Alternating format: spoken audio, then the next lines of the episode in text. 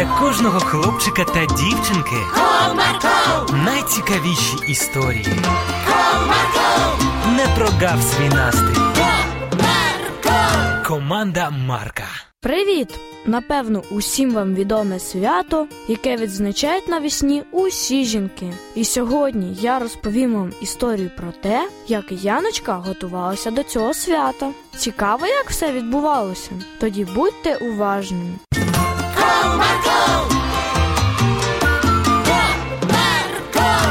Наближалося свято весни, і в цей день усім матусям та дівчатам робили приємне, дарували квіти, говорили приємні слова та робили різноманітні знаки уваги. Яна теж захотіла порадувати свою матусю, і незадовго до цього дня почала активно готуватися. Микита, ходи сюди. Чого тобі, Янко? Ну прийди, будь ласочка, є діло для тебе. Яке ще таке діло ти знову вигадала? Підходячи до Яни, пробурмотів Микита. А ти знаєш, який через чотири дні буде день? Понеділок і що? Ну як що? А число яке буде? Ну, восьме. І що з того? Число як число. Який ти в мене недогадливий? Подумай добре, через чотири дні буде понеділок, восьме число. А якого місяця? Ти думаєш, що я геть тупий? Причепилася як п'явка. Березня, звичайно ж. І що мені до того? А ти що, геть забув? А я що мав пам'ятати? 8 березня це свято весни. І у цей день хлопці, чоловіки вітають мам і дівчаток з цим святом. А, ти про це? Так ось, послухай, що я придумала. Я хочу організувати для мами день несподіванок. О, це вже цікаво. А приколи будуть? Які приколи? Тобі аби посміятися. Несподіванки мають бути приємними. Ось, наприклад, прокинеться мама вранці, а біля ліжка на тумбочці вже чай з круасаном чекатиме, і записочку якусь можна написати. Як тобі ідея? Цікаво.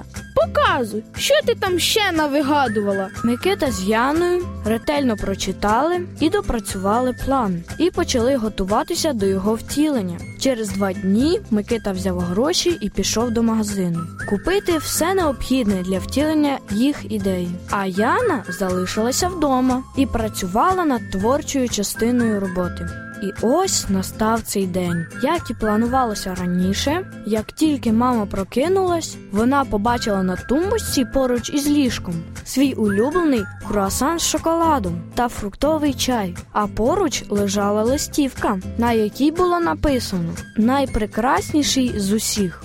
Дивно, хто це мені такий сюрприз приготував? Задумалась мама і почала смакувати. Сюрприз мені сподобався, але пора й мені йти сніданок готувати. Скоро всі прокинуться. Але, підходивши на кухню, мама почула аромат свіжозвареної їжі, а поруч з плитою лежала ще одна листівка.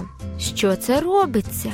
Хто це за мене їсти наварив? Відкривши листівку, вона побачила напис найтурботливіший. Ого, таке не щодня читаєш.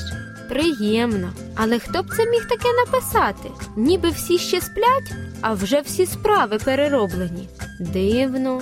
Мама пішла приводити себе до ладу, а Яна з Микитою увесь цей час спостерігали за нею в щілину між дверима. Поки мама була у ванній кімнаті, Микитка прокрався у вітальню та поставив по центру стола величезний букет квітів. А коли мама зайшла у вітальню, вона була ще більш здивована оцим сюрпризом. Нічого собі, який букет! Це точно не один хтось все зробив. Але ж приємно.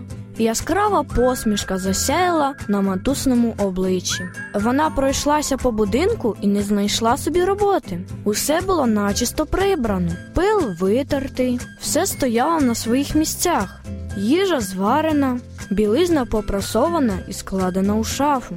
Оце так день сьогодні. Піду книгу почитаю. Я вже давно планувала, але все часу не було. Мама зайнялася тим, на що їй часу завжди не вистачало. А на цьому сюрпризи не закінчувалися. Цілий день матуся отримувала листи та невеличкі знаки уваги від своїх діток, в яких говорилося про те, наскільки сильно вони її цінують і люблять. Надвечір мама сказала. Яночко, Микито, це був найкращий день у цьому році. Я вже давно не відпочивала і не проводила часу для себе. Дякую вам, мої любі, за такий чудовий подарунок. Ми дуже старалися. Ти у нас особлива, і ми тебе дуже любимо і дякуємо тобі за все, що ти робиш для нас. Ось такий подарунок приготували для своєї матусі Яна та Микитка. А ви вже приготували подарунок для матусі? Якщо ні, то покваптеся і не забудьте сказати їй, як сильно ви її любите. А мені вже час. До зустрічі!